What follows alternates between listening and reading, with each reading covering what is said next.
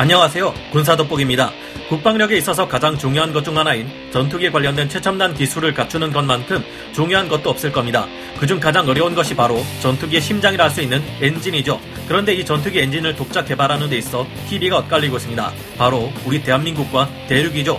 엄청난 돈과 세월을 바치고도 자국산 엔진을 제대로 개발하지 못해 계속해서 젠20의 실전 배치가 늦어지고 있는 대륙과 달리 우리는 짧은 시간 안에 이미 KF-21과 같은 최신의 전투기 엔진을 독자적으로 만들어낼 기술과 설비를 모두 갖추고 있는 상황입니다. 정직한 피와 땀, 포기하지 않는 끈질긴 노력으로 합당하게 전투기 엔진 기술을 확보한 우리와 달리 부당한 방법으로 야오닝 항공모함을 손에 넣었을 때처럼 전투기 엔진 기술 또한 부당한 방법으로 얻으려 했던 대륙에게는 당연한 결과가 아닐까 하는데요. 그들과 우리 대한민국 사이에는 구체적으로 어떤 차이점이 있었기에 이처럼 극과 극의 결과를 낳게 되었을까요? 그리고 우리는 전투기 엔진을 개발하기 위해 얼마나 많은 노력을 했으며 짧은 시간 내에 얻어진 전투기 엔진 기술은 어느 정도일까요? 지금부터 알아보겠습니다. 전문가는 아니지만 해당 분야의 정보를 조사 정리했습니다. 본의 아니게 틀린 부분이 있을 수 있다는 점 양해해 주시면 감사하겠습니다. 극강의 난이도를 자랑하는 전투기 엔진 개발. 전투기 엔진을 개발하는 것은 세계 군사 강국들에 비교해 보아도 절대 꿀리지 않는 급격한 군사 기술의 향상을 달리고 있는 대한민국마저도 가장 어려움을 느끼는 분야 중 하나입니다. 항공기 엔진은 1000분의 1mm의 오차마저 용납되지 않는 극도로 정밀한 기술력과 40년에서 50년 정도 되는 정비 및 안정적인 공급을 할 수 있을 때에서야 허락되는 진입 장벽이 엄청나게 높은 산업인데요. 우리는 KF-21 보람의 전투기를 독자적으로 개발했지만 엔진만큼은 F-A18EF 슈퍼호넷에 탑재되는 제너럴 일렉트릭 GE4의 F414GE 400K 엔진을 사용하고 있는데요. 세계 항공기 시장에서 엔진 분야를 꽉 움켜쥐고 있는 것은 GE와 F-22의 F-119 엔진을 만든 것으로 유명한 프랫 앤 휘트니, EF-2000 유로파이터의 유로젯 EJ200 엔진을 만든 것으로 유명한 롤스로이스입니다. 이세개 거대 기업들은 100년 이상이나 되는 기간 동안 거액의 자본을 투입해 가장 앞서가는 항공기 엔진들을 개발해오며 이른바 전투기 엔진의 기술 표준을 만들었다고 해도 과언이 아닌데요. 우리나라 또한 벌써 40년째 전투기 엔진 연구에 매달리고 있지만 이들을 따라잡는 것은 고사하고 따라가는 것조차 버거웠습니다. 하지만 대한민국은 포기하지 않고 꾸준히 노력해온 결과 그 결실을 맺으며 희망이 보이기 시작하고 있는데요. 항공기의 가스터빈 엔진을 고도화하는 사업을 진행해온 한화 에어로스페이스는 G2사와 기술 제휴를 맺고 F5 제공 후에 제트 엔진을 생산했습니다. 이후에는 KF-16을 최종 조립했고 미국의 록히드 마틴과 함께 개발한 국산 훈련기 T-50, 우리 공군 전투기의 주력인 F-15K 전투기의 엔진 생산에 참여해 국산화 비율을 29%까지 끌어올렸습니다. 그리고 최근 모습을 보인 우리의 국산 전투기 KF-21 보라매의 엔진은 국산화율이 무려 39%에 달하는데요. 국내에서 항공기 엔진 개발 사업을 주도하고 있는 한화 에어로스페이스는 이름이 삼성 테크윈이었던 1979년부터 헬기와 전투기의 엔진 창정비 사업으로 전투기 엔진에 대해 도전을 시작했습니다. 정비 개념 중 최상위의 난이도를 가진 창정비란 오래 사용한 무기를 해체하고 수리해서 새 것이나 다름없도록 복원하는 것을 말합니다. 창정비에서 조립 생산으로 다음은 면허 생산에서 독자 연구 개발 단계로 접어들며 이제는 우리가 독자적으로 엔진을 개발할 수 있는 역량을 갖춰 나가고 있습니다. 그 과정에서 수없이 많은 노력이 필요했고 좌절하게 만드는 난관 또한 무수히 많았는데요. 록히드 마틴 F-16의 대한민국 공군 버전인 KF-16에 들어가는 P&W사의 F100 엔진에 들어가는 부품을 만들어야 했는데 P&W는 제품 시험에 관한 정보를 일체 제공하지 않았다고 합니다. 엔진을 판매하는 입장에서는 당연히 이 같은 핵심 기술 정보가 국방력과 직접적으로 이어져 있는 사안이기에 공개할 수 없었다고 볼 수 있습니다. 그러자 한화 에어로스페이스의 개발자들은 기술 약소국이라는 서러움이 가슴속에서 끓어올랐지만 오기가 발동해 맨 땅에 헤딩하듯 덤벼들었다고 합니다. F100 엔진의 부품 중에서도 특히 문제가 되었던 것은 터빈 블레이드였는데요. 이 터빈 블레이드의 피로 시험을 진행해야 하는데 그 기준을 모르니 직접 블레이드를 천만 번씩 구부려 보고 흔들고 부러뜨리기를 끝없이 반복했다고 합니다. 한화 에어로스페이스 개발자들은 연구소에 있는 장비를 활용해 일일이 부품을 두드려보며 엔진 소음과 관련된 주파수를 14개 찾아냈다고 하는데요. 1997년 첫 시험 비행이 있기까지 관계자들은 거의 24시간 밤낮을 연구에 매달렸고 피나는 노력 끝에 KF-16은 엔진을 포함한 전체 부품 국산화율이 무려 41%에 이르게 되었습니다. KF-21 전투기 엔진 100% 독자 개발, 한국 엔진 기술이 발달한 비결, 그리고 이제 한화 에어로스페이스는 세계 3대 엔진 제작사인 GE, P&W, 롤스로이스의 핵심 파트너가 되었습니다. 2015년에 한화 에어로스페이스는 GE사와 리프 엔진 부품을 장기 공급하는 3억 달러 규모의 계약을 맺었는데요. 리프 엔진이란 최신형 항공기인 에어버스 A320 네오, 보잉 B737 맥스, 코맥의 C919 모델에 탑재되는 CFM 인터내셔널사의 최신 제트 엔진입니다. 이 회사는 GE의 계열사로 알려져 있습니다. 그리고 이후에는 P&W와 엔진 국제 공동 개발 사업인 RSP 사업에 참여하게 되었는데요.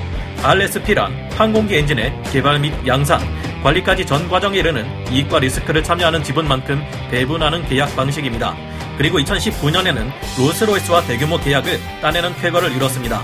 이 같은 성과를 이룰 수 있었던 비결은 바로 과감한 투자였는데요. 한화 에어로스페이스는 2016년 천억 원의 자금을 투자해 경남 창원에 있는 엔진 부품 신공장을 smart factory로 구축했습니다. 그 이후인 2018년에는 베트남 하노이 인근에 있는 호아락 하이테크 단지에 현지 최초의 대규모 항공 엔진 부품 공장을 지었는데요. 다음 해인 2019년에는 미국 항공 엔진 부품 전문 업체 이닥을 약 3,570원에 인수해 자회사인 한화 에어로스페이스 USA를 미국에 세웠습니다. 한화 에어로스페이스는 전 세계적인 질병 사태 때문에 손해를 볼 수 있음에도 R&D 비용을 더욱 늘리고 있는데요. 올해 한화 에어로스페이스는 작년에 R&D 비용을 240억 원 이상 늘려 4,625억 원으로 더욱 큰 투자를 감행하고 있습니다. 이제는 항공기 엔진을 넘어 우주로도 범위를 넓혀가고 있는데요. 한화 에어로스페이스에서 만드는 엔진 중에는 한국형 우주 발사체인 KSLV-2 누리호의 액체 로켓 엔진도 있는데요. 극한의 환경을 견뎌내면서도 온갖 최첨단 기술의 집약체를 할수 있는 기술은 소수의 우주 강국만이 보유하고 있는데 한화 에어로스페이스에서 이를 독자적으로 개발하는데 성공한 것입니다.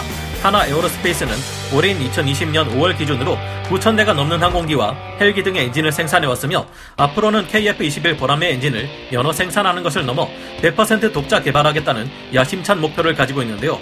한화 에어로스페이스가 이 같은 성과를 낼 수 있었던 것은 정밀 가공과 같은 기반 기술을 꾸준히 축적해 왔다는 점, 그리고 수십 년 동안 다른 항공기 엔진 부품을 공급하거나 면허 생산하는 방식으로 깊은 신뢰를 쌓아왔기 때문으로 평가받고 있습니다. KF-21 보라매에는 F414 엔진을 구매하는 데만 4조 원이 넘는 비용이 필요한데요. KF-21 엔진을 100% 국산화하는 데 성공할 경우 시장에서 KF-21의 지위가 올라가는 것은 물론입니다. 물론 KF-21 엔진을 완전히 독자 개발하는 데는 더욱 많은 노력이 필요하겠지만 현재 이를 위한 설비와 기반 시설은 확충되어 있는 만큼 KF-21의 엔진을 독자 개발하는 데 성공한다면 대대적인 해외 수출로 연결될 좋은 기회가 될 수도 있습니다. 대륙은 그렇다면 왜 전투기 엔진을 완성하기 힘들까요? 우리의 전투기 엔진 개발이 순항 궤도 열라 있는 것과는 달리 이상하게도 대륙은 그 오랜 시간 그 많은 비용을 퍼붓고도 엔진을 제대로 개발하지 못해 고생하고 있는데요. 대륙은 젠20이라는 막강한 5세대 스텔스 전투기를 개발했고 이 전투기는 큰 덩치를 가진 만큼 장거리 공대공 미사일을 다수 탑재해 막강한 전투력을 가지고 있는 것으로 평가되고 있습니다. 자기들이 직접 말한 것 아닌지 의심스럽지만 레이더를 포함해 항공 전자 장비만큼은 대륙 기술의 원조인 러시아의 항공기들보다 낫다는 평가도 하고 있는데요.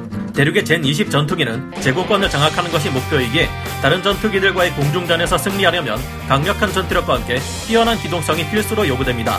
하지만 2014년 당시부터 대륙은 20년간 전투기 엔진을 개발하기 위해 3천억 위안, 우리 돈으로 약 25조 원에 달하는 예산을 퍼부어댔지만 좀처럼 좋은 성능을 가질 수가 없었습니다. 젠20은 처음에 수호이 27의 엔진인 러시아의 AL31F 엔진을 사용하려 했습니다. 그리고 이후에는 이 엔진을 복제한 자국산 WS10 엔진을 개발해 장착했는데요. 하지만 두 엔진 모두 자격 미달이었습니다. 젠20의 무거운 기체에 장착되어 제대로 된 추진력을 낼 수 없었기 때문이었는데요. 이걸로는 안 된다는 것을 깨달은 대륙이 러시아의 신형 스텔스 전투기인 수호 57에 장착되는 AL-41F1 엔진을 수입하려 합니다. 하지만 하도 베끼는 짓을 많이 해대니 러시아에서도 대륙이 AL-41F를 복제할까봐 판매를 거부하기에 이르는데요.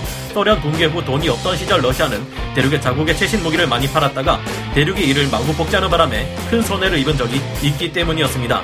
2009년에도 러시아는 대륙의 수 27을 무단으로 복제해 젠 11을 만든 적이 있기에 대륙의 수호이 30을 판매할 때도 기체와 엔진을 복제하지 말라는 금지 조항을 달았었죠. 대륙은 그 대신 신형 WS-15 엔진을 개발하겠다고 큰소리 뻥뻥 쳤지만 이 엔진도 역시나 많은 문제를 일으키고 있다고 합니다.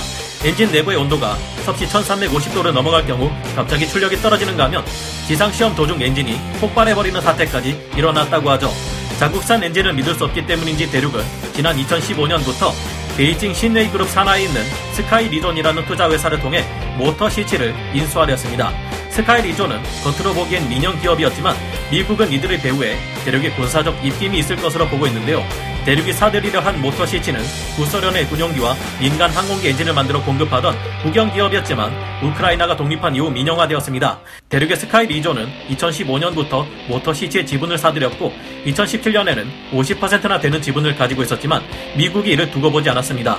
미국은 제트 엔진 기술을 대륙이 가지는 것을 막기 위해 우크라이나 정부의 대륙에 대한 거래 차단을 요구했는데요. 우크라이나는 15억 달러 이상의 군사 원조를 제공한 우방국인 미국의 말을 무시하기 어려웠고 결국 모터 시치를 국가의 재산으로 만들어버리는 국유화 조치를 취했습니다. 덕분에 화가 잔뜩 난 대륙은 국제중재재판소에 35억 달러의 손해배상을 요구하는 소송을 제기했습니다. 이 재판에서 대륙 쪽이 승소할지는 몰라도 덕분에 뛰어난 제트 엔진을 가지려는 그들의 물밑 작업은 모두 수포로 돌아가 버렸는데요. 이를 보며 세상 만사 어떤 일이든 혼자 다 할 수는 없으며 혁신을 이루려면 우리 한국의 경우처럼 주변국들과 두터운 신뢰를 쌓으며 끊임없는 노력이 있어야만 한다는 것을 알 수 있습니다. 같은 진영이라 할 수 있는 러시아마저 돌아서는 무단복제 같은 짓은 하지 않았으면 좋았을 텐데 하는 생각이 드는데요. 하지만 대륙의 엔진을 개발하면서 현재 겪고 있는 각종 고초는 전투기 엔진 개발에 있어서 항상 있는 일입니다. 언제나 뻥을 잘 치는 그들인 만큼 믿기 어렵지만 2018년 9월 그들은 SCMP 매체를 통해 W15 엔진이 문제가 해결되었고 올해에는 젠 20에 자국산 엔진을 쓴다고 발표했는데요. 그들이 제대로 된 엔진을 만드는데 성공하지 못한다는 보장도 없으니 우리도 방심하지 않고 착실히 세계 다섯 번째 엔진 강국으로 자리를 굳혀 나가야 할 것 같습니다. 오늘 군사 돋보기 여기서 마치고요. 다음 시간에 다시 돌아오겠습니다. 감사합니다. 영상을 재밌게 보셨다면 구독, 좋아요, 알림 설정 부탁드리겠습니다.